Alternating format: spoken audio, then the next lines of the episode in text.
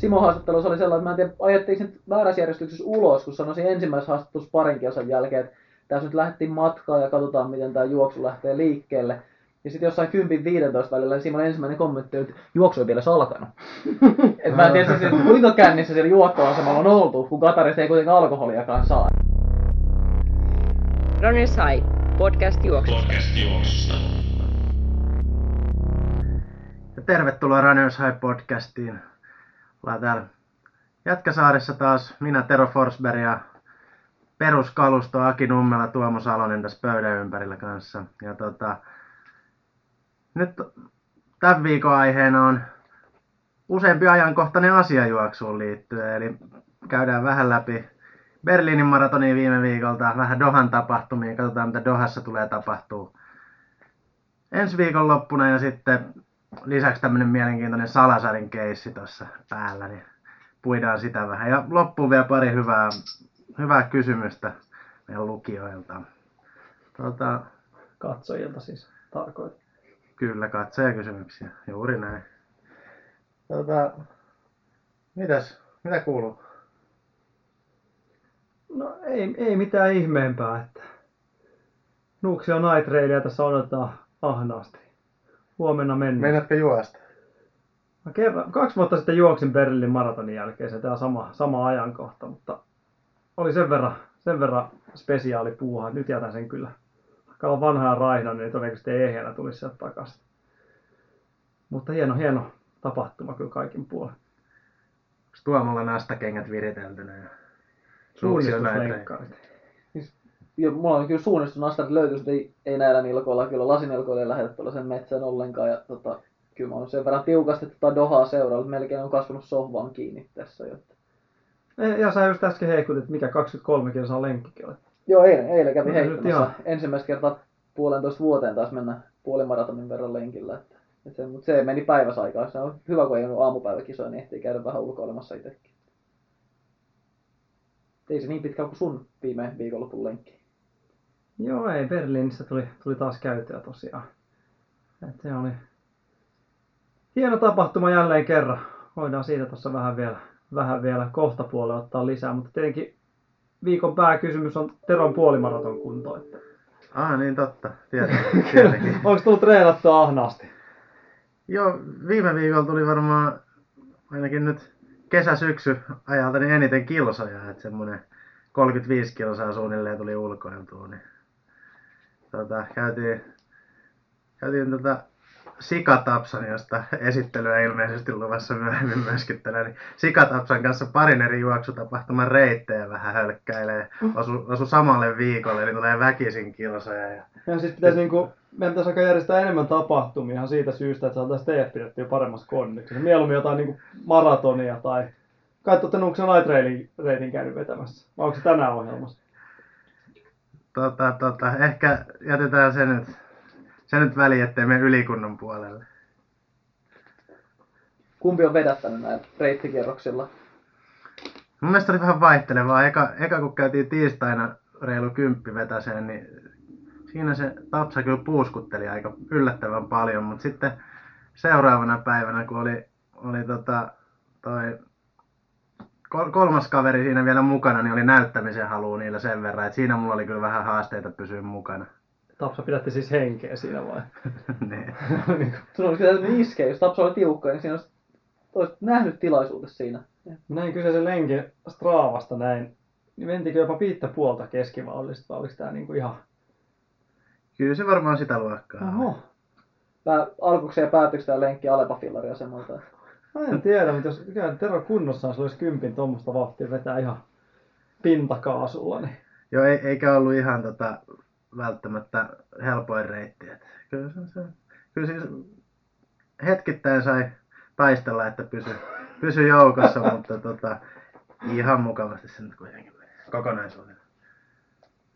Aika rähinä on päällä, että katsotaan miten tuo kunto tuosta kehittyy, mutta Joo, samaan aikaan myös tuolta Italiasta kuuluu vähän, ollaan tässä vähän selvitelty, niin Huut kertoo, että ei enää tarvitsisi tosiaan näitä lääkäritodistuksia esimerkiksi Ravennaan mentäessä. tuliko se tässä niinku Terosta ja Tapsasta No tuli mieleen? enemmän Mieleen, mieleen. Ei, ei todennäköisesti läpäise mitään no, sitä mä tarkastusta. mietin, että se on nyt niinku, se on niinku vapaa, vapaa tota, liikehdintä sinne vaan. Ei tarvitse käydä testauttaa tai niinku henkistä ja fyysistä tilaa ennen. Niin.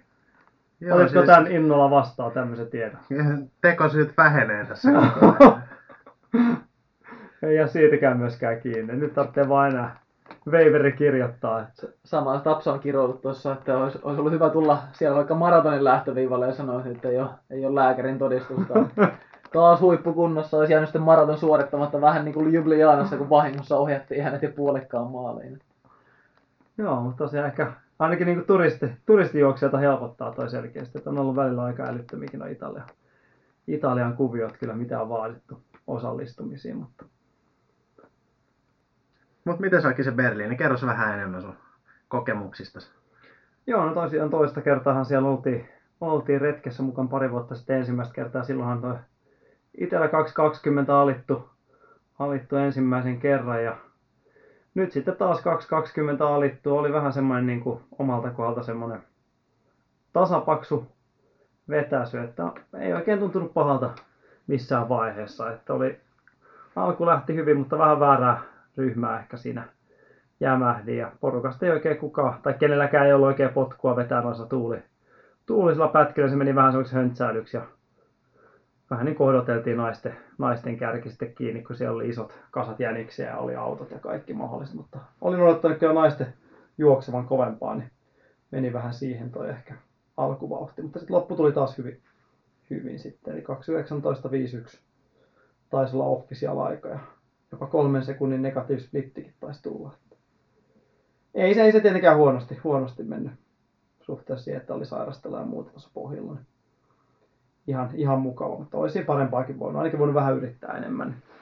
Kävikö tässä vähän niitä kyttäilit vähän sitä niin 220, sitten vasta lähti, kun alkoi tulla kiire siihen? No sit se meni vähän sen, se kymppihän meni vauhdillisesti ihan oikeet vauhtimalla. Ajattelin, että miksei sitä nyt se 218, mitä naisten, naiset puhuu, että lähtisi menemään, menemään, niin mä olin sitä ajatellut, että mä hyökkään siihen mukaan. Niin sitten siinä 10-15 väliin alkoi mennä niin hitaaksi sitten eteen, niin siitä entistä hitaammaksi siinä vaiheessa, kun puolimara vilahti just alle yhden kymmenen, niin mä ajattelin, että otetaan nyt easy ja sitten se 220 sieltä kotiutetaan ja niinhän se sitten meni, että sitten 30 kohdalla lähdin taas vähän reukkomaan ja se meni hyvin. 39 kohdalla alkoi pienet pohjakrampit, mutta silti se vauhti piti aika hyvin ja se oli loppujen lopuksi helppoa oli sitten kuitenkin, mutta vähän jäi semmonen niin kuin, tota, treenifiilis siitä sitten loppujen lopuksi, että ei ihan, ihan ollut pöhinäpää, mutta kaikin puolin toimi hyvin ja mä uskon, että tuosta pari kuukautta Valenssiaan saadaan hyvin nostettua tasoa. Että kyllä se nyt parempi on noin vuosi sitten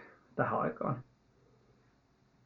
Niin se olosuhteet oli ilmeisesti niin kuin kuitenkin aika hyvät maraton juoksemiseen, vai? Joo, kyllä se olisi ollut, sitä tuulta tosiaan, tietenkin seuraavan päivä oli vielä, vielä pahempi tuuli, mutta se oli ehkä semmoinen, mikä tietenkin helposti blokkaantui sillä, että olisi ollut sitä vetäjiä tai jäniksiä, ja silloin ei kyllä mikään paino. Että esimerkiksi, jos oli hyvä ryhmä, esimerkiksi niin kärki, kärjestä tietenkin näki, niin oli todella lämpötilan puolesta kyllä ihan periaatteessa unelmaolosuhteet kyllä. Että vettähän siellä tuli, varsinkin vähän myöhemmin maaliin tuli, että oli kyllä jo ihan kaatosateen alla, että onneksi, onneksi pääsi siitä pahimmasta sateesta ennen maaliin, mutta, mutta, mutta oli aika semmoinen puoli niljakas, niljakas keli sitten siellä myöhemmin. Kaikin puolin hyvä, hyvä, kyllä. Tietenkin jos miettii, että no en tiedä, yllättikö teitä toi Bekele Pekelle tosiaan kaksi sekuntia maailmanennätyksestä. Tuliko puskista vai oliko odotettu? Joo, mulla oli live-seuranta päällä. Mä kattelin alkumatkan sun ja kärjen väliaikoja ja sitten mä puolessa välissä vähän niin kuin sen kärjen seuraamisen, kun mä että ihan kovaa noin menee, mutta et kun ei siellä nyt maailmanennätystä hätyytellä ja muuta, että katsotaan sitten lopussa se tulos, niin sitten kun tsekkasin, niin oho. Niin kun mä katselin sitä Saksan lähetystä, siinä yllätyin kyllä, että Bekel oli noin kovassa vauhdissa ja, ja siinä tuosta lähetyksestä tarvittiin vähän vääriä tietoa niin suhteessa maailmanennätykseen, että, miten verrattiinko se niin keskivauhtiin vai, vai oliko sillä vääriä tietoja Kipsogin niistä aiemmista väliajoista, mutta tota, aika rähinä siinä oli Bekelelläkin kyllä päällä vikalla kakkosella, kyllä se kovaa tuli. Mä itse vähän laskeskelin siinä, näki sitä matkaa, että ei, ei ehdi maailmanennätyksen, mutta kyllä se aika lähelle tuli sen. Kyllä se aika kovaa tuli, vaikka tulikin muutama sekunnin hitaammin kuin mitä Kipchoge on tullut vikan kakkosen maailmanennätysjuoksussa. Niin kyllä se oli vahva suoritus, että lähelle jäi. varmaan aika isot bonukset jäi myös ottamatta.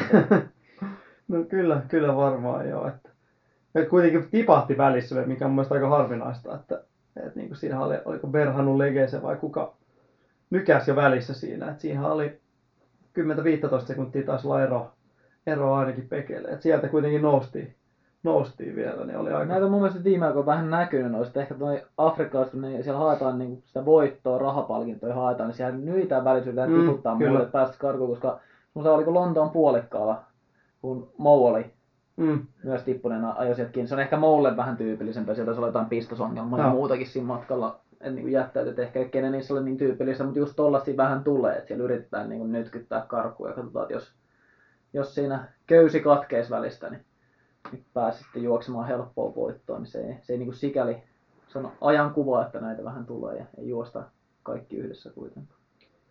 Joo, tuosta Pekelestä vähän se sitten jälkikäteen vähän juttelin muutama, muutama henkilön kanssa, niin vähän kiro, kirosivat sitä, että kun jos Jannu, Jannu ottaisi vähän totisemmin tämän valmistautumisen, niin voisi tulla aika kovaakin jälkeen. Nytkin oli ilmeisesti jonkinlaista vaivaa ainakin niin sanotusti ollut jotain takareita. Hän vähän valitteli myös kisan jälkeen, että just tämä niin kuin pieni notkahdus siihen vaikutti, mutta, mutta tyyliin puoli vuotta aiemmin, kun oli ehkä päättänyt tähän Berliinin menon, niin si- siinä vaiheessa ei vie- vielä oikein viiti motivaatio oikein riitä tuohon treenaamiseen. Oli kuulemma tuossa pari kuukautta ennen alkanut sitten pöhistä, että siihen asti oli vähän ottanut massaa ja elänyt vähän hyvää elämää ja sitten oli alkanut vähän reenailla ja tämmöinen tulos. Kyllä se jonkinlainen talhekuski varmasti taustalla on, mutta kovasti siellä kirjoittiin, että niin jos, jos vähän ottaisi homman tosissaan, niin kyllä voisi olla kaksi tuntiakin tiukassa. Ja mä kanssa Twitteristä ymmärsin, että siellä oli arvioitu, että kevään puolella vielä Kenillä oli vähän paksummat polvet kyllä. Että. Joo, ei ollut oikein. Oli ruoka ja juoma maistunut, mutta treeni ei niinkään. Että, et, et, mutta saa nähdä, jos hän sai uutta potkua tässä nyt, niin voi olla, voi olla kaksi tuntia. Kyllä siellä on Kipchogen kanssa voi tulla tiukaa otatusta vielä. Että ihan niin kuin jopa virallisista kahden tunnin alituksista. Olisi hienoa nähdä ne samalla viivalla kyllä.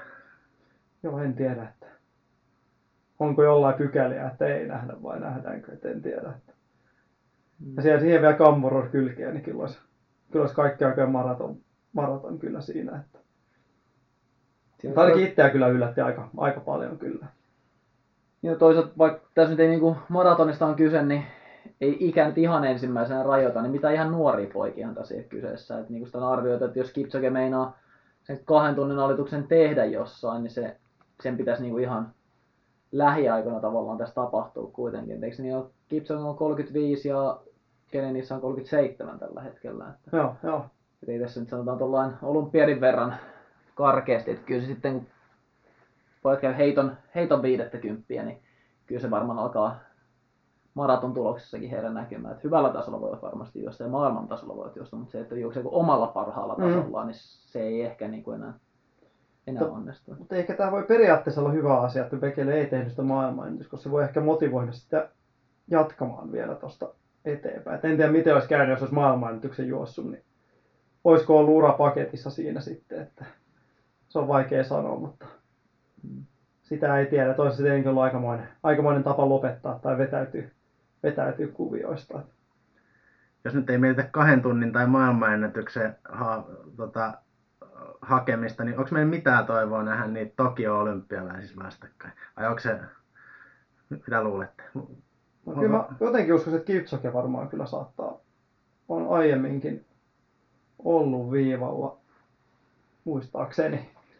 Joo, en mä sitä mitenkään mahdottomana pidä, että- itse asiassa vaikka niin kuin molemmat olisi siellä viivalla, mutta, mutta tota, sitten taas ehkä niin kuin se kokonaisuus, molemmat nyt sattuisi olemaan siellä viivalla ja kunnossa siihen keskittyneenä, niin en tiedä, nähdäänkö sitä loppujen lopuksi. Mm. Mutta olympialaiset on sen verran iso tossa, että kyllä se hyvin voitaisiin nähdä. Tietysti siinä on vähän se, että Eliudilla on se maratonin Mm, se on totta.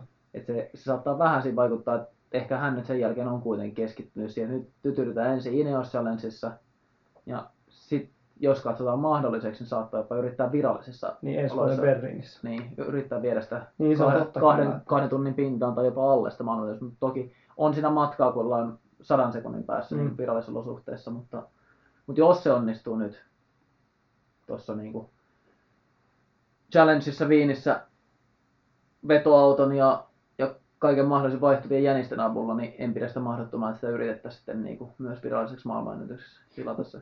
Mutta tietyllä tavalla mun mielestä tämä Bekelen kova veto, koska aiemmin vaan mietittiin nyt pitkä aikaa, että niin ehkä Kipchoge on ehkä semmoinen ainoa henkilö, joka pystyy sen rikkomaan maailmanennätyksen maraton. Nyt tämä ehkä Bekele vähän tämmöisen varjon lyö tuohon Ineokselle, että kyllähän tässä pitäisi melkein jo niin kuin yhtä viittä kasia jo kohta lyödä pöytää, että jos ne viritellään kaikenlaiset, kaikenlaiset autot ja jänikset ja juostaa puolitoista minuuttia kovempaa kuin Bekele tuolla, niin ei se mun mielestä enää, mun mielestä ei enää riitä kyllä, että, Se ei se. että se on, kyllä tässä niinku lähempänä yhtä 50 kohta pitää jo nostaa tämä tavoite. että kyllä se, Peruutitko Aki jo viinin lennot tän no jälkeen? vähän mietin sitä, mutta ei kyllä me, kyllä me ollaan menossa ja keli näyttää ihan semmoiset todennäköiset on siihen, että ensi, ensi viikon lauantaina Joo, kyllä se la- Viinissä juostaa. Et ei se, Aa- aavistuksen reipas tuuli siinä oli. joo, siinä mutta ei tota- se, se on aika niin kuin samaa kuin muinakin päin, tai niin kuin tavallaan että aika normi, normiolosuhteita. Tuommoinenhan se oli Berliinissä, että jos siihen saadaan se Ja itse siihen, tällä niin- hetkellä, jos lauantaina ei, ei lupaa aamuun oikeastaan ollenkaan tulta. Mikä se kelloaika on siinä? Siinä Ei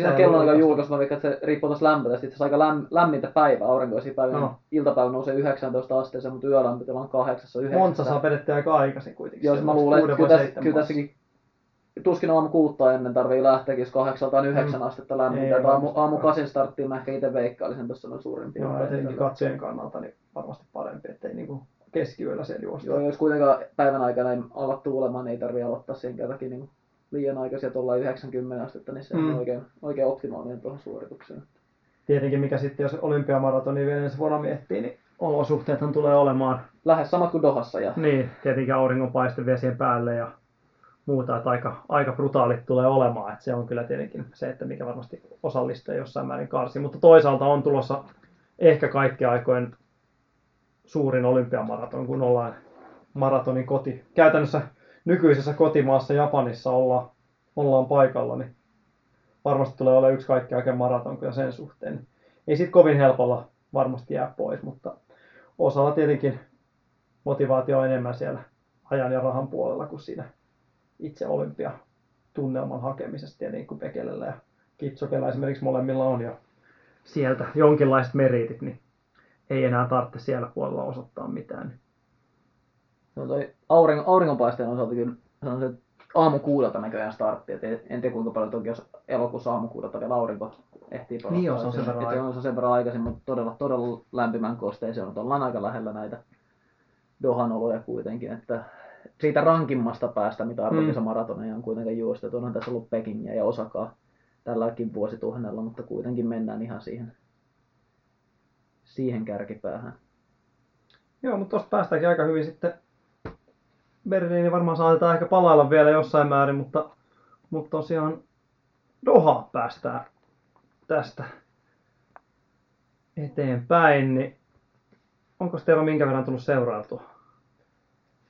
Jonkin verran. Ei ihan hirveän paljon. Mä oon parina iltana katsellut lähetyksiä, mutta en, en, en ihan Tuomon kaltaisesti ole onnistunut sohvaa vielä sellaista kuoppaa saamaan aikaisiksi. Että Joo, tuossa just Tuomo esitteli jonkinlaista 50 kilometrin kävelyn seurantakarttaa, mistä me ei Teron kanssa ymmärretty yhtään mitään. Että siellä oli kaikenlaiset polvikulmat ja penaltiboksit ja, ja Kaik- mitä siellä oli. Kaikki oli ylöskirjattuna siinä. että- Mulla jää mieleen ainoastaan se, että Jesus Angel oli pistesijoilla. Että Joo, sekin siitä löytyy siitä, siitä samasta Excelistä, että, että ei noit tiukka seuranta. Joudunkin otin pienet, pienet päiväunet keskellä yötä siinä 50 kävelyn aikana, mutta sitten sit jäätelön voimalla niin nousin uudestaan kisastudioon siinä vähän 30 kilometrin jälkeen, että ihan, ihan parikymmentä minuuttia, mutta yhden, yhden vitosen oli vähän pimennossa.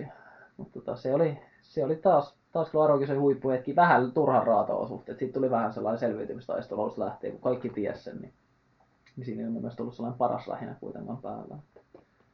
Onko tämä ollut sun mielestä niin kuin näiden kisojen ykkös huipentuma tähän mennessä?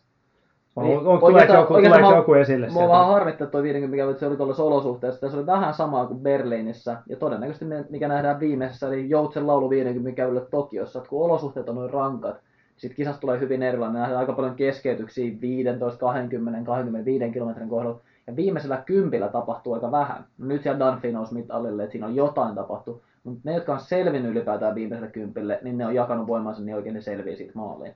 Ja taas normaalisti 50 kävelyssä voisi sanoa, että enemmän tapahtuu siellä viimeisen 10-15 aikana vaihtuu sijoituksia.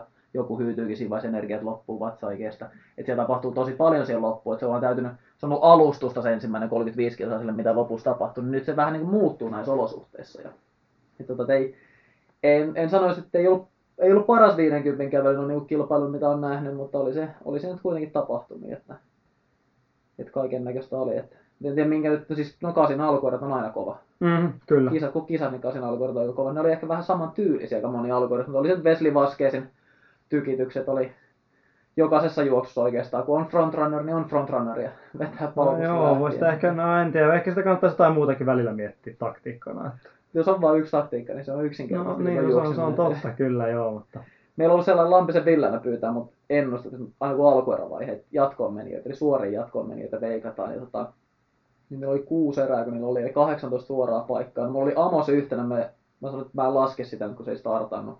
Eli periaatteessa niin 17 olisi maksimit, koska väitän, että Nigel olisi sen paikan ottanut, jos olisi juossut, kun oli varmistanutkin. Niin muistaakseni sainko mä 15 kautta 17 niistä joo, joo. niin se tällä kertaa. Ja... tai No Kramer oli aina, joka ei ylipäätään mennyt jatkoon. Koska oli 14 17, Kramer ei mennyt ylipäätään jatkoon. Ne kaksi muuta, jotka mulla ei ollut suoraan paikalla, meni aikavertailusta. Et sanotaan, että ei, ne, ei siellä yllätyksiä loppujen lopuksi tapahdu. Kyllä ne pystyy poimimaan niitä ennakkosuosikkeita kyllä. paljon, mutta kyllä siinä tiukkaa vääntöä on. Ja... Shotti oli aika heikko. Joo, Se varmaan oli, se suoraan mennyt jo. Joo, se meni, se meni ajalla, joo, se, se tuli sieltä. Ja Kramer ei tosiaan ruotsalaisia pitäisi ikinä luottaa missään tilanteessa, tässä nyt nähtiin. Toisaalta jinxasi ruotsalaisen pihalle, mikä on tietysti ihan hyvä, koska Ruotsi on saanut tässä nyt Stoli ja Duplantiksen mitaleilla ihan riittävästi. Mm. Kyllä, kyllä joo.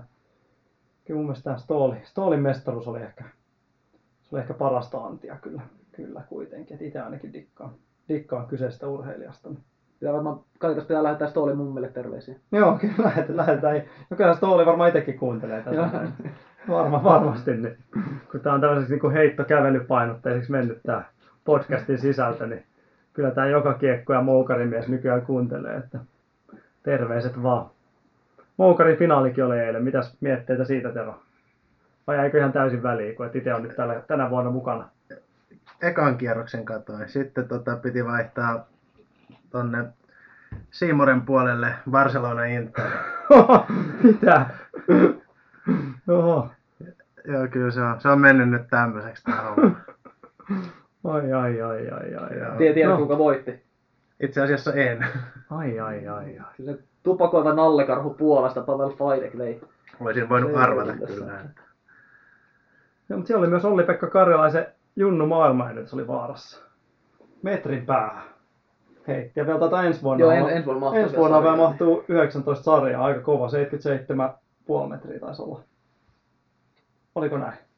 Vai 76,5? Mikä se on se Olli-Pekka maailmanennätys? Joo, nyt, nyt kyllä, kyllä niin vaikeaa. Metri päähän kuitenkin. mikä- 7, 8 ja risat. Mä No niin, no sitten se on veik- 7, ve- 7,5 sanoisin, oli, mikä, on. mihin, mihin heittelin. Se on vähän tämmöinen, mitä ainakin joskus ajattelin itse, että eihän kukaan ton ikäinen heittele noita lukemia, mutta näköjään sieltä. Mi- Mikhailo Kokhan. Joo, mies. kyllä. Että siellä voi ensi vuonna olla, olla vaarassa kyllä tuolla tahdilla. No sitten päästään tietenkin myös naisten maratoni, mikä oli viime perjantaina.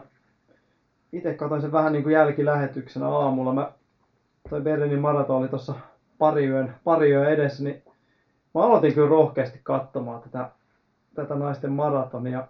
Mä väsytti ihan pirusti. Se oli yhden, mä olin Saksassa jo silloin ja nukahdin viiden minuutin juoksun jälkeen ja sitten en mä tiedä voiko olla mikään pahempi herätys. Mä heräsin Simo Vannaksen tota, ääneen siinä 40 minuutin, tai jos en mä tiedä mihin aikaan, mutta Simo ääneen heräsin kuitenkin. kuitenkin tota, oli vähän niin kuin joku aika kuiskutella siinä korvaa. Mä avasin siinä silmät ja äkkiä suli, sulin kännykästä lähetyksen ja jatkoin nukkumista. Mutta kyllä tää, niin kuin, tää jäi mulla siinä niin ykkösasiana mieleen. Simokin vaikka useampaa kertaa haastateltiin. Mä en tiedä, ei se varmaan ihan sellaisen kansanmaineeseen tästä yhteydestä nousi, kun Liima tai sen Matti, Joo. Maria Huntingtonin valmentaja, tämä on joka lajin yhteydessä. Tuossa haastateltu eilen ja tänään varmaan sitten jatkuu, kun seitsemän toista päivää vielä, niin Masa on kyllä saanut hyvin TV-aikaa ja on hyvä Jerryäkin heittänyt siellä. Simo haastattelussa oli sellainen, että mä en tiedä, ajettiin sen väärässä järjestyksessä ulos, kun sanoisin ensimmäisessä haastattelussa parin kilsan jälkeen, että tässä nyt lähdettiin matkaan ja katsotaan, miten tämä juoksu lähtee liikkeelle. Ja sitten jossain 10-15 välillä niin Simon ensimmäinen kommentti että juoksu ei vielä edes alkanut. Et mä en tiedä, siis, että kuinka kännissä siellä juoktoasemalla on oltu, kun Katarista ei kuitenkaan alkoholiakaan saa. Mä Veikkaan, että Simo ei vaan muista sitä lähtöaikaa. Sinne on tultu vähän myöhässä. Et se on ollut sillä hetkellä, se on luullut, että nyt on startattu. Että... No, mutta ei se, ei se näyttänyt silti hyryläisen suoritukseen vaikuttava. Että taitaa olla jollain mittapuulla niin Suomen parasta antia näissä kisoissa tällä hetkellä. Kyllä, joo. 19 sija. Meillä oli täällä kisa veikkauskin viime viikolta. Anne, Tuomo veikkasi 18. Terolla oli 10 ja mulla oli 13. Eli aika, aika sinällään hyvin, hyvin analysoitiin tämä. Varmaan olisi ollut ihan parempaakin vielä vähän eväitä, mutta olihan toi jo kova, kova suoritus kuitenkin. Jo varmaan nappionnistumisella nyt tuossa olisi ollut. Mm, kyllä veikkaa Mu- muutaman sijoituksen, ehkä ihan kymmenenteen, niin se olisi voinut olla vähän, Mm. vähän kova veto jo, mutta, mutta et varmaan 5-6 pykälää niin ihan nappionnistumisella olisi ollut. Nyt siellä on kuitenkin vessakäyntiä ja muuta, Mm, muuta tuli siellä lyhyitä toki, mutta ettei ollut, ei ollut siinä mielessä ihan nappimaksimi suoritus. Niin kuin esimerkiksi se jenkkijuoksijat veti aika, kyllä. aika vahvat suoritukset. Siellä, mitä oliko, pistesijoille meni ja, ja sinne just 10, 11 10 paikkeille, eikä kuin vähän alle kahden puolen tunnin juoksijoita. Voi olla, että optimiosuus olisi pikkasen kovempi, mutta kuitenkin siis suunnilleen annen tasoisia juoksijoita. Joo, mutta enkeillä on yleensä se, että fyysi, tai niinku, henkisellä puolella on aika vahvoja monesti, monesti kyllä. Että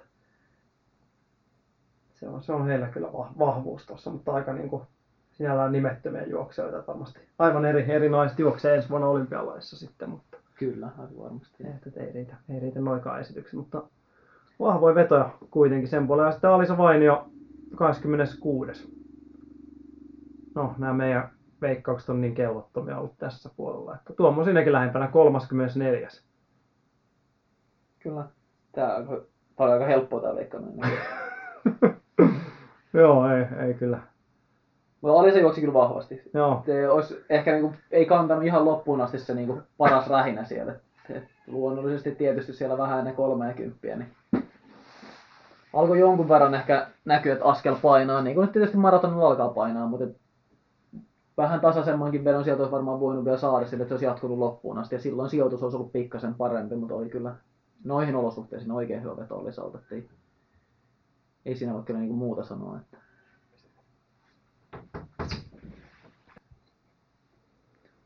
Mutta sitten tulostaso, tulostaso toisaalta siinä naisten maratonilla, niin ehkä niinku ei osattu mekään arvioida olosuhteita niin rankoiksi kuin mitkä ne on, ja ne on kyllä todella hurjat siellä, kun kosteus on järjestää virallisten mukaan vähän yli 70 pinnaa, mutta ilmeisesti siellä on Suomen kävelyvalmentajien kosteusmittari taisi olla, oliko mennyt rikki siinä, että näytti 99 ja selkeän pimeni tai muuta vastaavaa, ja, ja Ruotsilla ja Norjalla oli näyttänyt myös yli 90 pinnaa kosteus tai muuta. Et en tiedä, onko sitten sääasema kauempana kuin missä nämä on, että se on jossain kuivan laavikolla, ja tämä on sitten kostea kaupungin ranta vai mikä, erilaisia mittaustapoja siihen, mutta tota, hyvin kosteita on, ja kun lämpötila kuitenkin on vielä 32-34 asteen paikkeilla puolen yön aikaan, niin se on totta kai vaikuttanut noihin tuloksiin. Ja luulen itse asiassa ne 50 kävelijät sai etu siitä, että ne näki sen. Siellä oli Joo, Joo, Valentti Kononen oli siellä niin paikan päällä katsomassa maratonia, ja sen jälkeen ilmoitti sen haastattelusta, että heruu vaan vauhtia rauhallisemmaksi. Nythän siinä kävi niin, että Kinnusen Jarkon nopein vitonen taisi olla 25-40, eli 508 kilsoja. Se on Jarkko on kunnossa, niin pystyy koko 50 kävelemään 4-30 kilometrin vauhtia läpi. joo. Nyt nopeimmillaan meni 40 sekkaa hitaampia kilsoja. se kertoo, että ei sinne ihan samasta lajista ole niin tavallaan kyse enää tuossa vaiheessa. Ehkä jopa kävelyyn vaikuttaa enemmän kuin juoksu. Mutta juoksussa nyt tietysti vaikka mennään rauhallisvauhtiin, se on edelleen naiset juoksi nyt kolme, kolme, kolme viittä siinä suunnilleen kärki, kärki tuossa vauhtina ja Annella esimerkiksi oli aika tarkka neljän minuutin vauhti tai muutaman sekunnin yli, niin se on kuitenkin ihan siis juoksuvauhtia sinänsä, mutta Mm. Kävelyssä menee, naisten 50 menee herkästi aika lönnimiseksi kyllä, kun otetaan vauhtia noin paljon alaspäin normaalista. Ja Se mua kiinnostaisi tuossa, tietenkin varmaan Simo, Simo on, meillä on tosiaan vieras tullut tänne, jos ihmettelet tätä möykkää, niin se ei ole tosiaan se ei ole Tero, Tero. Tero juoksumatolla, vaan meillä on tää aiemmissakin jaksossa ainakin yhdessä mukana ollut Bea Nummela tullut tänne kommentoimaan naisten maratonia, että terve vaan Bea tänne, tervetuloa tänne lähetykseen. Mutta tosiaan, tosiaan Simohan on tuossa tulossa varmaan omalla jaksolla. Niin, kyllä muakin itkettäisi kyllä, Simo, Simo joutuu kuuntelemaan. Mäkin joudun herätä se möykkäämiseen silloin keskellä yötä. Semmoisen aikaa Simolta kysyä, että jos nyt saisi tehdä toisin jotain tuossa esimerkiksi vauhtistrategian suunnittelussa tai muussa, niin tekisikö jotain toisia? Eli miettii esimerkiksi hyryläisen, hyryläisen vauhtia tai tavoitteita tuossa. Niin se olisi ihan mielenkiintoista. Ja sellainen, mitä mä oon miettinyt paljon, että en nyt osa varsinaisesti sanoa, että olisiko sille kellään ollut, niin tota, ihan täydellinen tämä viilennysstrategia sinänsä, mutta siellä on ollut paljon erilaista viritystä. Kaikilla ei ehkä ollut niin hyviä, toisilla on ollut vähän parempia, mutta et, et miten se viilennys pitäisi hoitaa maratonin 50 kävelyssä. Siellä on kaiken näköistä otsapantaa, kypärää, kaula, kaulanauhaa, mä- kylmää pyyhettä hartioilla, kaikkea tollasta. Siinä on näkynyt jääpaloja käsissä, joita, joita sulatellaan ja muuta. Ja, no sit saksalaisilla oli, mä en tiedä oliko sit maratonin näkyvyys. Saa nähdä, onko, onko se miesten maratonissa, onko se saksalaisia mukana. Sitten heillä oli nyt tämän, tota, tuossa kävelyssä oli, ei ole näköjään mukana miesten maratonilla, mutta mut kävelyssä heillä oli sit, niinku toisena päivänä niin sellaiset valkoiset korkeat kotsat, lippikset, joissa oli niinku siis vähän niinku silinteri siinä sivuilla, mutta se oli niinku lippis. En tiedä mistä, mistä se oli tehty, oliko se niinku vähän muovisen näköinen se oli, mutta ja se jonkinlaisen niinku jääsäkin tiputti ilmeisesti sen sisään, mikä jää sinne sulamaan, mutta mä sanoisin, että ne näytti vähän niinku Ku Klux Klanin konduktorien hatuilta, koko Joo. valkoiset sellaiset korkeat lippikset. Et, et tota, mutta se, se oli jonkinlainen viritys, en mä tiedä, oliko se Mm. kauhean hyvää. Tosi monella on niitä kaulaan laitettavia virityksiä, ilmeisesti jonkinlainen ideologia, että sitä Toi ve- viiden- veri, veri kulkee siitä ja se viilentäisi verta, joka sitten menee muihin paikkoihin. 50 kävelyn mestarilla oli ainakin kaikenlaista, kaikenlaista kravaattia ja oli käsipantaa ja muuta. Ja näytti toimivan ihan hyvin. Joo, ja evä, eväs pussi tuli. Oli, sellainen, joo, niin sieltä Tour, de, tuli. Tour de Francein tyyliin, että siellä otetaan aina tällainen piikkaripussin Joo. näköinen nauhasäkki mukaan, ja sitten katsotaan, että mitä täältä nyt löytyy, niin siellä oli, oli sekä energiaa että viilennystä aika monesti siellä pussukassa Susukilla. Ja, mutta varmaan miesten maraton tässä on viikko aika, nyt on ehkä niinku ehditty hioa, että mikä on toiminut, mikä ei voi olla, nähdään uusiakin virityksiä vielä siinä, että, että mitä siellä keksitään. Ja se on kyllä yksi, mitä varmasti Simolta myös kysellään, että miten tämä oli, miten viilennystä tehtiin ja olisiko, onko siihen nyt saatu uusia ideoita, kun on seurattu muiden maiden toimintaa. Niin ja erityisesti taas ensi vuoden toki olympialaisia Nimenomaan. ajatellen sitä, että Mutta tosiaan kun toi tulostelu tuossa naisten maratonin voisi sanoa, että siellä ihan kärki mitallistit, niin melkein jäi tuollaista, voisi sanoa 12-15 minuuttiin. Jäi omasta niin kuin huipputasostaan. Reitti on kuitenkin nopea, siellä mennään tasasta reittiä, olosuhteet vaan on tosi raat, niin ne vaikuttaa. Niin se menee tuonne 6 ja 10 prosentin väliin ehkä, mitä, mitä niin kuin melko onnistuneellakin suorituksella on jääty omasta vauhtitasosta. Ja sen perusteella sanon, että miesten maratonilla, niin kyllä se äkkiä menee sinne jonnekin 2.13,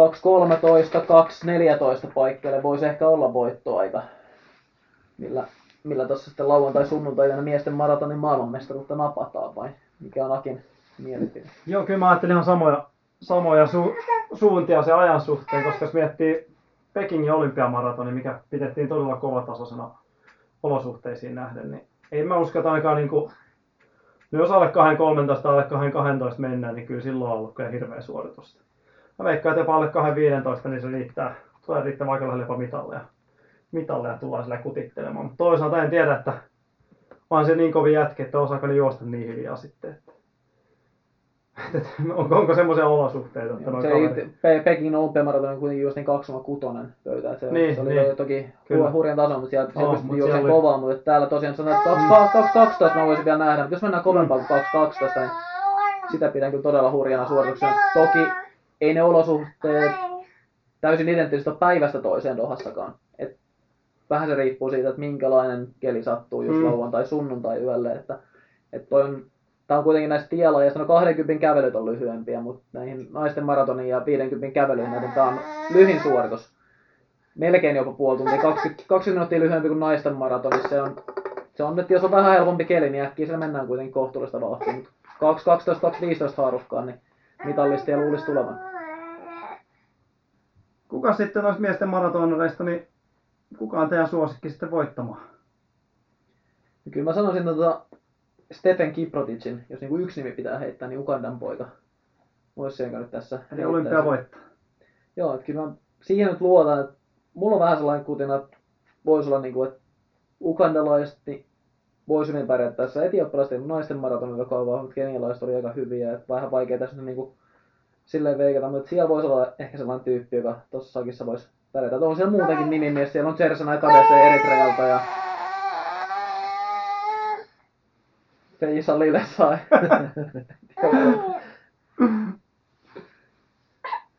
Joo, mä en itse noista niinku... Kenialaiset oli naisten maratonilla tosi vahvoja, mutta... En tiedä, mä, mä mie, miehissä on hieman ehkä tuntemattomampia nämä nimet, nimet tällä kertaa. Joo, ja se voi, se voi silti olla, että sieltä, sieltä kuitenkin nousee, siellä on 205, 206 miestä koko tää Kenian paletti. Et siinä on kyllä sen tasosta kaveria, niin kuin Keniasta ymmärrettävästi löytyy, niin että kuka tahansa voi tavallaan sitten taistella siellä kärkipäässä, että hyvin paljon mahdollista, että kenialaisia nähdään meidän keulussa, riittääkö sitten voittoon asti, niin se jää nähtäväksi, mutta Sitten ehkä, ehkä yksi mielenkiintoisimmista nimistä, mikä uskon itse kyllä, ääriolosuhteiden mies, Bostonin maratonin voittaja Juki Kavauchi viivalla, eli Mr. Marathon, en muista monta, monta sataa on, 20 alituksia, taitaa olla joku 150 kutakuinkin jo tiskissä, en ole aivan varma, mutta Kavauchi viivalla, niin varmasti kova nimi tulee olemaan, tai ainakin hyvin armoton jossain kohdassa maratonia varsinkin. Mutta se on ehkä se, että Kavautsi, silloin, no, silloin oli kylmät ja kosteet ja tuuliset olot, kun voitti Bostonissa, ja se vaatii ehkä vähän sellaista niinku rohkeutta ja rämäpäisyyttä puskee menemään. Nyt vaaditaan ehkä niinku tavallaan päinvastaista suhtautumista siihen. Vaaditaan sitä ääriolosuhteiden sietoa kyllä, mutta ei varmaan auta se, että lähtee niinku rämäpäisesti tykittämään. Niin kuin esimerkiksi naisten maratonilla taisi olla venäläinen neutraaliurheilija, joka veti siinä alussa, lähti, Mm. lähti karkumatkalle. Et en usko, että se, se joka ekalla vitosella lähtee karkumatkalle, niin on välttämättä komea siinä, vaan nimenomaan pitäisi tulla takakautta, niin kuin Atenan olympiamaratonilla 15 vuotta sitten Diina Kastor ja Meb Gefletsikin tuli, tuli mitalleille kaukaa takaa, niin tota, vähän sen tyylistä tässä pitäisi tulla. Voi olla, että Kavautsi sen tekee. Mm. Hänellä olisi kaikki, kaikki ominaisuudet, kyvyt ehkä tehdä sen, mutta täytyy olla pikkasen maltille ehkä alkumatkasta. Japanilaiset muutenkin voi olla kyllä aika kovia, koska esimerkiksi olympiakarsinta maraton heillä niin oli erittäin kova tasoinen. Hyvin tämmöisessä toki olympialaisolosuhteissa järjestetty maraton, niin siellä taottiin vähän yli 20-12 aikoja tuli tiski, eli siellä voi kyllä olla yllättäjiä kyllä, jos pitää, japanilaiset pitää tuommoisen samanlaisen tason kuin noissa kisoissa, kisoissa oli, niin siellä voi myös muut olla hyvin, hyvin korkealla kyllä en, en lähtisi heitä kyllä vielä tässä vaiheessa sulkemaan pois missään määrin. Mitäs sitten eurooppalaiset? Löytyykö ketään listolta semmosia, mikä...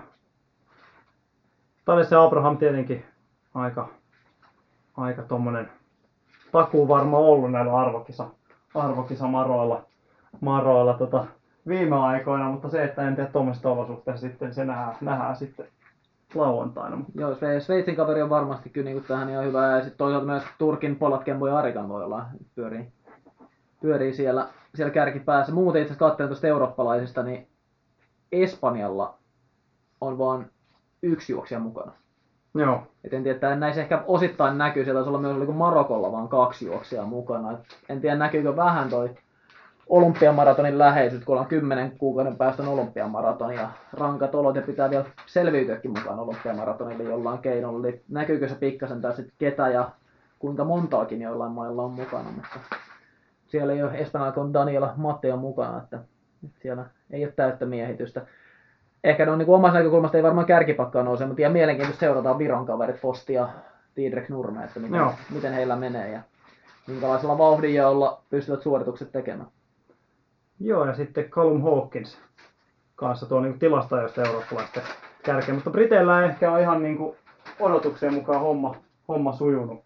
Ainakaan naisten maratonilla, niin monilla oli odotuksia paljon kovempiakin suorituksia. Taisi olla aikamoinen fiasko. Saat ehkä Tuomo seurannut vähän tarkemmin heidän valmistautumista, mutta mikä siellä on oikein yskinyt? Mä en, en ihan, ihan tarkkaan tiedä, miten siellä on mennyt, mutta esimerkiksi Charlie Purdue, jolta, jolta odotettiin kuitenkin aika paljon tuossa, että olisi voinut olla tällainen työnaisen keli, niin tota, tuliko puoleen matkaan jonnekin sinne paikalle. Aika aikaisin jäi sivuun sieltä. Joo, Ja tota, mutta oli valmistautumisessa, oli jonkun verran tehnyt lämpötottumista yksittäisissä treeneissä, mutta oli kuitenkin tehnyt korkeampaa harjoittelussa St. Moritsissa ymmärtääkseni viimeisen kuukauden aikana. Ja sen jälkeen kun ollut, ollut kotona Briteissä vielä jonkun pätkän. Ja et en tiedä, että oliko sitten niinku kuitenkin että tuota olosuhdetta ajoitu riittävästi siinä huomioitu siinä valmistautumisessa. Mutta tämä nyt on vähän arvailu, että ei ole, ei ole ihan tarkkoja tietoja siitä, mutta pikkasen sellainen kutina on, että saa nähdä miten sitten Hawkinsilla, että onko ollut joo.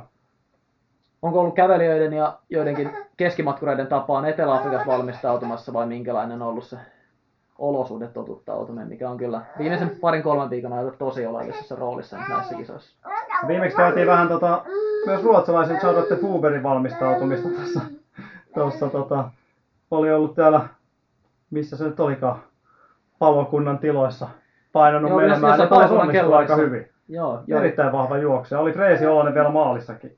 joo, mutta täytyy sanoa, että ei, ei yllättänyt kyllä. Ei, Et ei kyllä yllättänyt. Siinä oli vielä se, että vaikka sitä nyt on tutkimuksen näyttää sellainen pari viikkoa, niin se ku- kuuman kostean, jos on molemmat, niin ehkä vähän, vähän pidempi, mutta pari-kolme viikkoa siihen totutteluun riittäisi. Niin Funkberg taisi aloittaa tuolla niin kuin elokuun puolivälissä, kun hän oli niin kuin St. Moritzissa leirillä ja kävi alhaalla Italian puolella, missä oli lämpimät olot ja paino siellä pitkähihaisissa, eli niin kuin haki sitä lämpötottumusta ja hyvissä ajoin teki niin kuin pitkiä Joo. raskaita suorituksia siinä, eli että se jäänyt niin kuin parin viikon varaan, mikä saattaa ehkä vähän aiheuttaa sitä, että jos viimeisen parin viikon aikana totuttelee pelkästään keliin, niin silloin harjoittelu ei, Mm. ei pysty optimoimaan siihen maratonille, että joutuu niin kuin tekemään pelkästään sen kelin ehdoilla, että tekee kompromissit. Se saattaa olla tuollainen pidempi valmistautuminen kyllä aika hyvä, että ehtii kasata se ja teki kyllä tosi pitkiä harjoituksia myös sen juoksumatolla ja kostutetussa lämmitetyssä luolassa.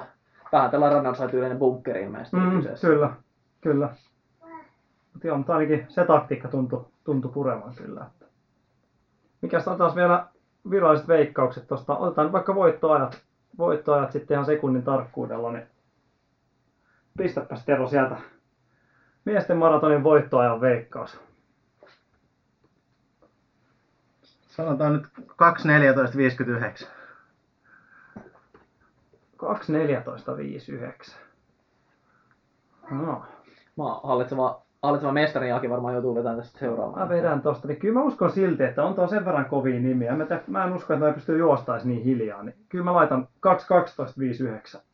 Mä en paha. Mietit kummalle puolelle tätä Akin veikkausta tänne niinku tiputetaan. mutta Tässä on nyt, mä Mä en ali- usko, että nämä pystyy juosta niin hiljaa, vaikka olisi, vaikka olisi plus 70 astetta, että sieltä mentäisiin 2.15. Joo, tässä on toisaalta tullut aliarvioitu nyt kelle. Mä ajattelin, että jos vähän tiputtaisiin Akin, Akinojan niinku kovemmalle puolelle, sillä, sillä. Eli mestaruus- 2.13.59 sitten vai? Ei, kyllä 2.13.31. 2.31.31. Eikö se näin ollut? Voi olla, että silläkin tämän veikkauksen voittaa. No, veikkaan, tiedä. silläkin ajalla voidaan olla aika korkealla sijoilla. Joo, kyllä siis siinä voi olla myös, kato käy, kato käy kyllä siinä osallistujien joukossa, että keskeytysprosentti nousee taas sinne yli 40, niin joku 81 nimeä on listolla, ja jos siitä on 175 lähtöviivalla ja sitten vielä 30 keskeyttää, niin, niin siellä on 45 maalin tulijaa. Joo.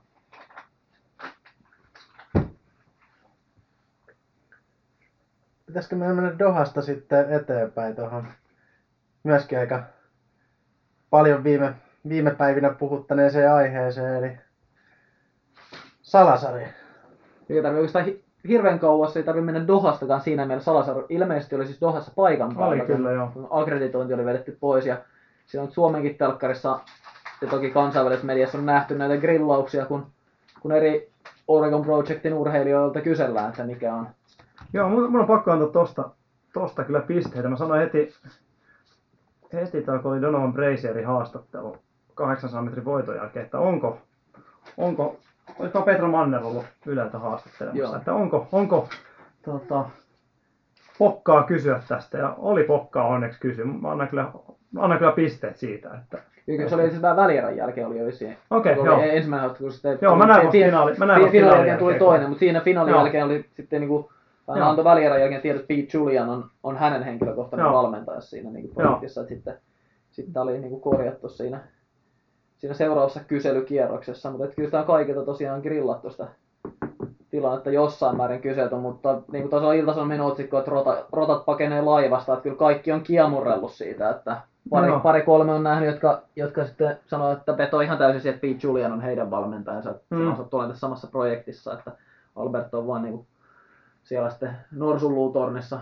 ylhäällä tässä himmelissä ja sitten melkein loput näistä, etenkin nämä uudemmat nimet, sitten Sifan Hassan, Konstantin Klosterhalfen, niin on vedonnut siihen, että he on tullut tähän vasta mm-hmm. mukaan sen jälkeen. Eihän taida, ollut. taitaa itse asiassa nyky, nyky ainoastaan Keilen Rappolla Salasaarin valmennuksessa, joka on ollut tähän kyseiseen aikaan valmennuksessa. Joka siihen, siihen aikaan ollut, voi taitaa olla. olla, aina. voi olla, joo. Sinällään mielenkiintoista, tuleeko lisää avautumisia jossain, jossain myöhemmin, tulevina vuosikymmeninä sitten, että mitä siellä on oikeasti ollut. Mitä, Joo, tuo tuskin- veikkaan, että ollaan edelleen kuitenkin vain ihan vasta pieni osa tästä nähty.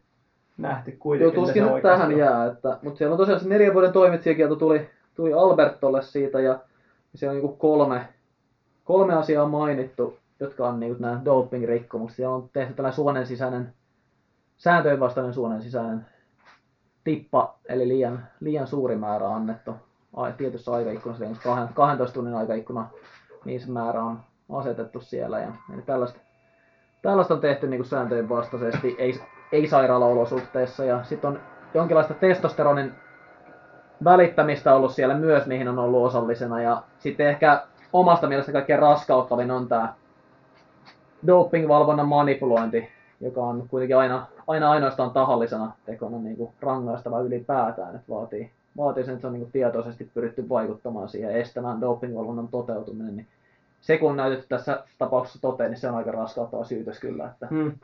Ja taitaa myös olla, myös olla myös ihan lääkeaineiden tavallaan määrääminen NS-terveille urheilijoille myös esimerkiksi tätä niin kuin kilpirauhaslääkitystä. Joo, no sitä Et se on- ilmeisesti enemmän, että se oli se Dr. Dr. niin, Bravo, mikä, mikä oli niin lääkärit varmaan enemmän liittyy Kyllä. siihen. Se, Mutta Salasari tunnetusti on Salasari kaikilla valmennettavilla on kilpirauhassa vajaa toimintaa. Tämähän Joo, niin tällä- lähtökohta aina, millä valmennus aloitetaan.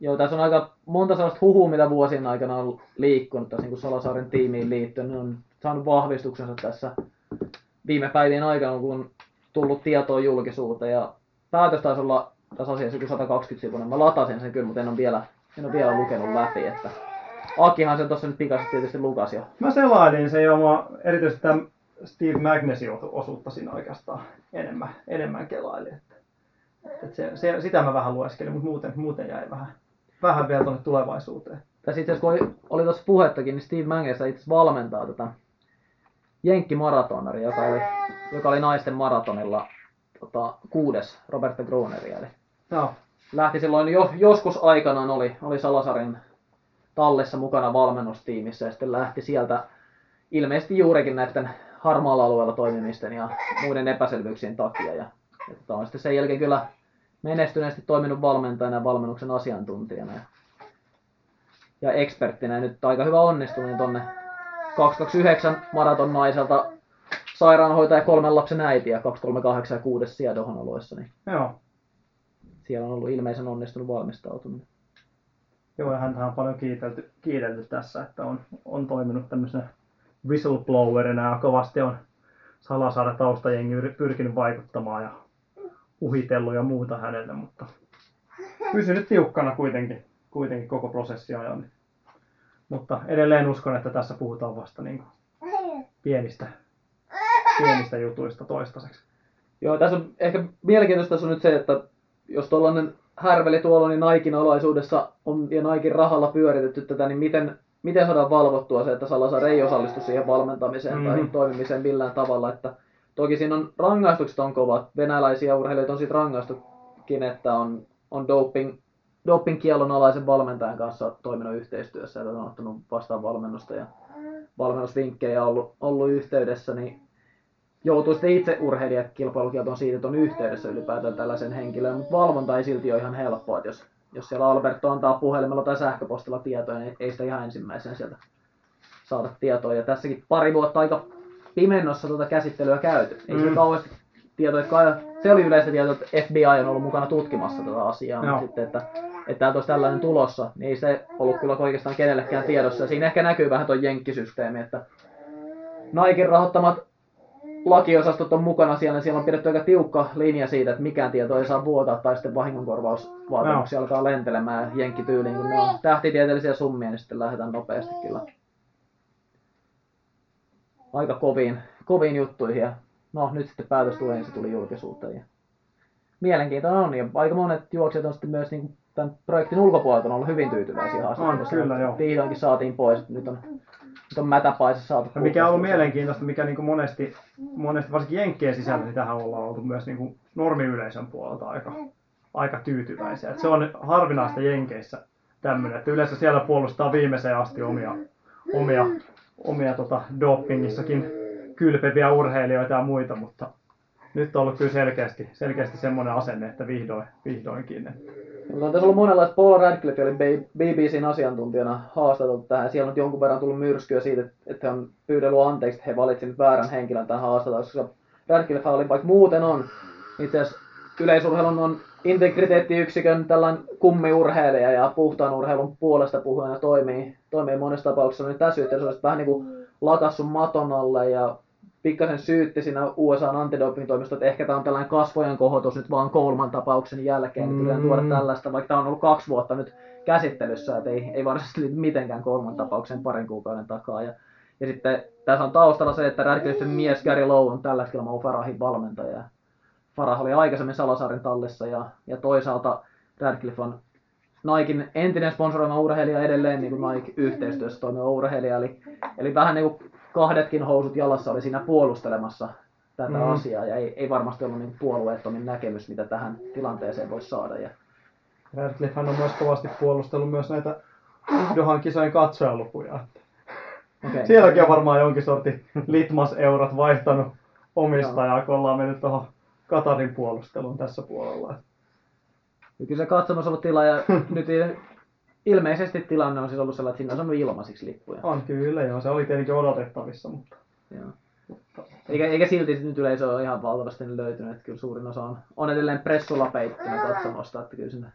Mutta Alberto ei ollut päässyt enää katsomaan. No Alberto ei enää pääse, se, siinä Kyllä, taas menetään katsojia, kun ei pääse. niin, niin, no joo, kyllähän tossa nyt kannattaisi, kannattanut Albertakin vielä mennä katsomaan Hassan ja Klosterhafeni tota, vetäsyt vielä, mutta niin jonkun verran on puolusteltu sillä, että, että täällä saadaan levitetty yleisurheilu uusille alueille ja uusiin maihin, kun tiedän kisat, kisat Gatari, että sillä sitä kulttuurinen synnytetään, mutta ehkä se ei, ei ole kuitenkaan niin paras tapa aloittaa, sillä viedään mikä tämä on maailman kolmanneksi suurin urheilutapahtuma olympialaisten ja futiksen mm jälkeen, niin viedään se Gatariin ja katsotaan, sille, sinne syntyisi kulttuuri. Täytyy vähän ehkä ruohonjuuritason toimintaa aktivoida ensin ennen kuin viedään näin iso tapahtumaa lähdetään kisaamaan tollaisissa oloissa, mutta, mutta kisat on nyt siellä menossa ja muutaman päivän päästä ne kisat jo päättyykin, että eipä se nyt auta, auta sen asian itkeminen enää, että tällä mennään tää viikko ja vielä istutaan sohvalla muutama ilta. 2022 on tosiaan Futix MM sitten Katarissa. Terohan jo lennot ottanut sinne. Vai ootko? Onko, ei, onko... ei, ei vielä myy sinne asti lentäjä. Niin. Okei. Okay. Mutta oot kovasti kuitenkin menossa. että Suomihan on vahvasti sinne suuntaan. No jos Suomi siellä on, niin totta kai on menossa. Muuten nyt voi olla kyllä. Liitmanenhan siellä tosiaan kävi vähän kehuskelemassa paikkoja, paikkoja ja olosuhteita ja muuta, mutta katsotaan, että siellä on tietenkin se hyvä puoli, mikä Katarissa on MM-futista ajatellen, niin turistien määrähän on tulee paljon isompia pienellä alueella, niin sehän on vähän ero, eroa vielä tähän yleisurheilupuolelle. Jonkun verran kuuntelin yhtä eteläafrikkalaista urheilupodcastia, jossa Ross Tucker, tällainen asiantuntija urheilun, urheilun saralla sanoi, että siellä, siellä todennäköisesti niin voitaisiin voitais hyvin nähdä jopa kuoleman tapauksia fanien osalta. Et, et kun laitetaan, laitetaan brittifania ja muuta paikan päälle, niin olosuhteet niin rajoit. Mutta kisat on silloin itse asiassa, eikö se ole joulukuussa? Joo. Niin olosuhteet ei ole lähellekään ei, niin kuin näin rajoit siinä vaiheessa, että et tammikuun lämpötilat ei taida päivisin nousta kuin 2224 asteisiin, ei se joulukuun varmaan ihan älytön ole. Ja sitten toista se, mikä varmaan brittifanejen tällaista niin kuin olotila ja suorituskykyä parantaa kyllä siinä, niin on se, että Gatarista tosi huonosti alkoholia. Niin, niin siellä ilmeisesti niin muutamat isommat hotelliketjun heillä on lupa. lupa Korjaisiko ne tämän asian sitten kuitenkin? No se, se voi olla siellä, että futiksen mm saa nähdä, mitä, mitä tapahtuu täältä, täältä osin. Ja tietysti hätäkeinot keksii, että kyllä kun brittifutisfanit lähtee reissuun, niin se voi olla, että se jostain löydetään. Mutta tosiaan olosuhteet ei ole ihan niin pahat tuohon aikaan vuodesta kuin mitä on tässä syys-lokakuun taitteessa. Siirrytäänkö nyt sinne paljon luvattuihin lukijakysymyksiin. Joo, eikä me Dohasta tulla vielä puimaan tuossa seuraavassakin jaksossa sitten. Ja varmasti tulee tämä Ineos-projekti kanssa, mutta mennään nyt tosiaan lukijakysymyksiin. Okay. Mitä, sieltä, mitä sulta sieltä löytyy? Tota, eka kysymys, kuka on sikatapsa? Tämmöinen kysymys. Oli tullut. Me ollaan kuulemma puhuttu sikatapsasta, mutta eräs lukija ei tiennyt, että kuka se on. Niin Kuka se on? Tässä ei ollut selve, selkeästi. Meillähän oli koko sikatapsasta koko jaksokin keväällä tuossa, tai alkukesästä. Että tässä ei ole selkeästi niin paljon podcastia kuunneltu. Mutta mitä se nyt tiiviisti, tiiviisti tota, vetäisi? Niin, no kyllä tota, parhaan käsityksen saa, kun kuuntelee, kuuntelee täyden podcast-jakson. Jos on sikatapsasta kiinnostunut, niin sehän on sellaista hunajaa korvilla kyllä sen jakson kuunteleminen, että sieltä, sieltä suosittelen aloittamaan, mutta Sika Tapsa on on tietysti Runnersan avain henkilöitä, erityisesti tapahtumapuolella paljon mukana ja tälläkin hetkellä täällä toimiston tiloissa jossain päin on lymyilemässä varmasti tietokoneensa äärellä ja, ja tota, varmaan Sikatap saa vierailee muutenkin jaksossa tässä tulevaisuudessakin. Siinä tulee lisäkäsitystä ja myös Runnersan treeneissä Sikatap saa ainakin tällä viikollakin ollut Kore-harjoituksen muun muassa Ja vetämässä. juoksukoulussa maanantaina. Ja juoksukoulussa, että siellä on, siellä on kyllä Tapsan treeneistä Sitten tuli jatkokysymys myös, mistä taas lempinimi Sikatapsa, Sikatapsa tulee? Muistatteko tämmöistä? Mä en ihan, ihan suoraan kyllä osaa sanoa, mistä tää lempinimi, niin miten se on tarkkaan ottaen tullut, mutta kyllä ne, jotka maanantain Koressa tällä viikolla ollut, niin varmaan yhtyi siihen, että sikamaiset on treenit ollut. Että Kyllä se mun mielestä sieltä tulee. Jotenkin se tota, treenien vetämiseen liittyy, Mu- mutta en, en tiedä sen tarkemmin. No joo, mä veikkaan kanssa, että sieltä, sieltä tulee, että on tämmöistä niinku tiukkaa reeniä tämmöisellä niinku, tämmöisellä niinku pehmeällä sikamaisella otteella, niin se on varmaan se. Akikin tuossa voisi veikkaa, että se tulee muista nimi kuulostaa niin sitten Nakin keksi. No, mutta on se puhu, ollut- puhu ihan niin kuin se olisi tullut jostain. Se on ollut sen verran ihan kauan, että mä veikkaan kyllä, että, että kyllä se on pakko sieltä tulla. Alkaa toi itsellekin toi dementia painaa sen verran. Okei, no mutta se on sikatapsa. Se on sikatapsa. Eli ei varmaan kellekään tule edelleenkään selväksi. Ei, mutta Mutta varmasti tulee jatkossakin kyseisestä henkilöstä puhumaan. Varmaan tulee osallistumaankin myös jatkossakin. Mennään sitten seuraavaan kysymykseen. Nyt puhutaan vähän lahjakkuudesta, lahjakkuuden vaikutuksesta juoksuun. Niin tota, voiko kovalla, pitkäkestoisella ja hyvin suunnitellulla tavoitteellisella harjoittelulla saavuttaa miten kovan ajan tahansa vai vaaditaanko aivan äärimmäiselle huipulle väistämättä myös lahjakkuutta? Tota, kysyjä on itse juossut 1.50 puolikkaan ja pidemmän aikavälin tavoite on yhden 30 alle. Mutta jos vielä siitäkin kovempiin tuloksiin mennään, niin onnistuuko ilman niin sanotusti lahjoja? Joo. Tämä on varmaan sellainen just, mistä olisi niinku, voisi keskustella pidempäänkin vaikka kokonaisen jakson verran, että mikä on, mikä on vaikutus. Et, et tota, totta kai lahjakkuus varmaan aika laaja spektri siinä on, että mi, mikä, kuka on lahjakas ja kuinka lahjakas on. Että lähtisi siitä, että kaikki pystyy kyllä niinku kehittymään tietyn verran harjoittelua tai jonkun verran, että varmasti vastaa, jonkinlainen harjoitusvaste tulee. Mutta se, että missä se raja kenelläkin menee, niin ei varmasti voi laittaa numerollista on kaikilla tossa, että maagisena pidetetty yhden 30 raja esimerkiksi tässä tapauksessa, niin ei varmaan me ihan kaikilla, etenkään kun huomioidaan, että siinä sukupuolten välillä on aika, aika merkittävä ero, niin ei varmaan me 1.30 puolimaratonilla ihan kaikilla, joka harjoittelussa, etenkin jos aloittaa harjoittelussa aikuisiellä. Että Siinä on myös tottumus, tottumus siellä ja tausta, että mitä on tehty nuoruusvuosina, siihen silloin on myös merkittävä vaikutus siihen, että minkä tason lopulta saavuttaa. Itellä tulee mieleen sellainen, tästä on sellainen tutkimus, jossa, jossa tota oli testattu kuntopyörällä jaettu porukka kolmen eri ryhmään ja oli pyörällä muistaakseni niin tunnin, kaksi tuntia, kolme tuntia viikossa kuntopyörää.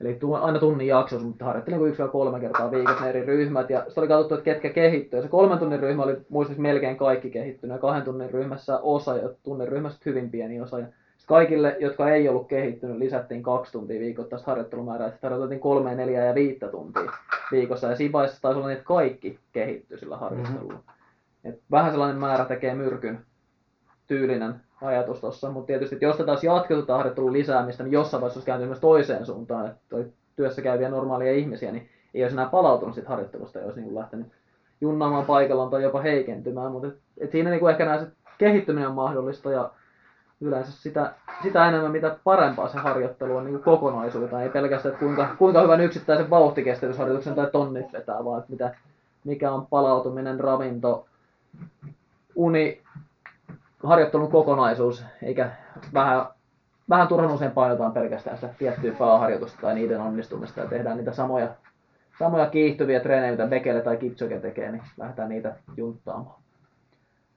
Joo, ja tässä Tomppa tässä kysymyksessä viittaa ehkä enemmän niin kestävyyteen tai hapenottokykyyn liittyvään niin tämmöiseen fyysiseen lahjakkuuteen, mutta mä oon aina ajatellut lahjakkuuden myös, ja sen myös lahjakkuudeksi, että sulla on tavallaan henkinen lahjakkuus, että se pidemmän päälle, jos sä teet vuosia duunia jotain tavoitetta kohti, niin sulla täytyy olla se tietynlainen he- henkinen kapasiteetti niin kuin tehdä kovaa duunia. Vaikka sä olisit kuinka lahjakas fyysisesti, niin jos ei sulla ole sitä henkistä lahjakkuutta, sä voit vähän aikaa pakottaa itsestä tekemään.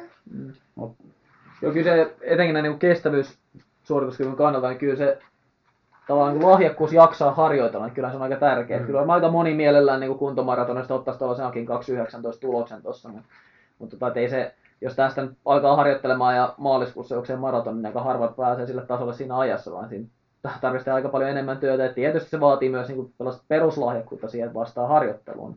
Ja sitten mielellään myös sitä, että jos sen aloittaa 45-vuotiaana eikä elämässään koskaan juossut, niin se on varmaankin tekemätön paikka siinä vaiheessa. Mutta, mutta ehkä vähän niin kuin välillä unohdetaan ja ollaan vähän turhan lyhytjänteisiä siihen kestävyysharjoitteluun.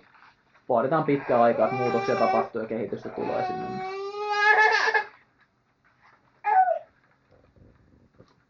Okei, tota, otetaan sitten vielä kolmas, kolmas kysymys. Tota, Assi kyselee vähän, että millaista, mit, mitä pitäisi laittaa tavoitteeksi? Juoksee sunnuntaina Pieksämäellä ekan maratonin. Viikossa juoksukilometrejä kertyy noin 40 ja puolimaraton aika 1.35. Pari vuotta harrastanut juoksua viimeisen vuoden säännöllisemmin pitäisikö, niin, mi, mitä aikaa kannattaa lähteä tavoittelemaan ja toisaalta kun on eka maraton, niin pitäisikö ottaa iisisti vai saman tien tosissaan niin kovaa aikaa kuin pystyy? 245. Se on 30 on tosiaan just 245, eli se on tota, viittä ja puolta minuuttia per kilometri, eli, eli silläkin taas mentäisiin tuonne kolmen, 350 pintaan, mutta siitä toki puuttuu vielä viimeinen 12 kilometriä, mutta se on ilmeisesti treeneissä ihan juo, juoksenneltu. Että... Siis kyllä mä lähtisin tuolla pohjalla, siinä on kuitenkin jonkun verran harjoiteltu tässä ja ihan hyvällä tasolla puolikas, kun ollaan yhdessä 35, niin kyllä mä lähtisin niin aikaa hakemaan, että ei se, ei se tuossa tilanteessa niin ehkä kuitenkaan, että lähtee ihan pelkästään niin kuin yli neljän tunnin aikaa tuossa suorittamaan vain 1.35 puolikkaalla, niin aika lähellä sitä kolmen puolen tunnin loppuaikaan tähtäävä vauhti, eli viiden minuutin kilometriä, niin siitä sitä voisi lähteä sitten, jos se kantaa tasaisella vauhdilla maaliin, niin sitten se loppuaika on lähellä kolme ja puoli, puoli tuntia, jos se vähän sitten kyykkää toisella puolikkaalla, niin kyllä niin alle 3.40 pitäisi kaikki edellytykset kuitenkin olla. Että. Minkälainen reitti on Pieksämäellä? Onko tietoa? Mä kyllä maratonin osalta en osaa ihan tarkkaan sanoa, minkälainen reitti on. Muistelen, että siellä on joskus juostu kymppiä puolikasta, ainakin Suvi miettinyt joskus, jos on hyviä tuloksia siellä. Että sen perusteella sanoisin, että varmaan niin kuin ihan ihan vauhdikasta reittiä olisi tarjolla, että ei mitään ihan hevimmästä päästä ainakaan. Joo, kyllä mäkin ehkä takaa kolme ja puolta kyllä periaatteessa tuolla pitäisi olla ihan realistinen. Kyllä lähtee metsästämään. Rohkeasti liikenteeseen, eihän siinä. Mutta tämä on siitä mielenkiintoista, kun me heti, jos tässä nyt sunnuntaina on maraton, niin heti seuraavaan jakson saadaan sitten tästä niin seuranta, että miten, miten tämä on Assilla mennyt. Eiköhän me veikkaukset oteta tähän kuitenkin. Mä vedän 2 no niin. 3 2 9 5 9. Joo, mä sanoin, että 325. Kyllä, kyllä yhden kolmen viiden tota, puolikas ja noinkin hyvät pohjat. Kyllä se menee. Lähet vaan kovalla asenteella painaa. Mä varmaan nyt otan sitten, niin kun mä otan sen viimeisen paikan tässä veikkauksessa, 1 3 5 puolikas. Mä vähän haistan tästä tietynlaista varovaisuutta. Tällä lähtien mä laitan se, että se on 3, 30, 59. Aika voisi peesaamista kyllä nyt tiputtelen sitä oikealle puolelle, kun nyt on saanut tämän viimeisen kiven edun tähän. niin tota, hyödynnän sitä nyt maksimaalisesti. Okei, okay, katsotaan mitä, mitä osuu ja tsemppii Assille. Hyvin se menee. Sitten meillä on päivän agendat paketissa. Tota, taidettiin jo kertoa, mitä tulevissa jaksoissa tulossa. Eli koitetaan, koitetaan kiireinen Simo Vannas saada studioon tässä hyvin pian ja tota, katsotaan, mitä mestarille kuuluu. Mutta tota, käykää heittää jälleen kerran jaksotoiveita, kysymyksiä, kommentteja runhigh.fi kautta podcast tai sitten Runners High Facebookin kautta tai Runners High podcastin oman Instatilin kautta. Ei muuta kuin lenkille. Kuulemiin. Runners High, podcast juoksusta. Podcast juoksusta.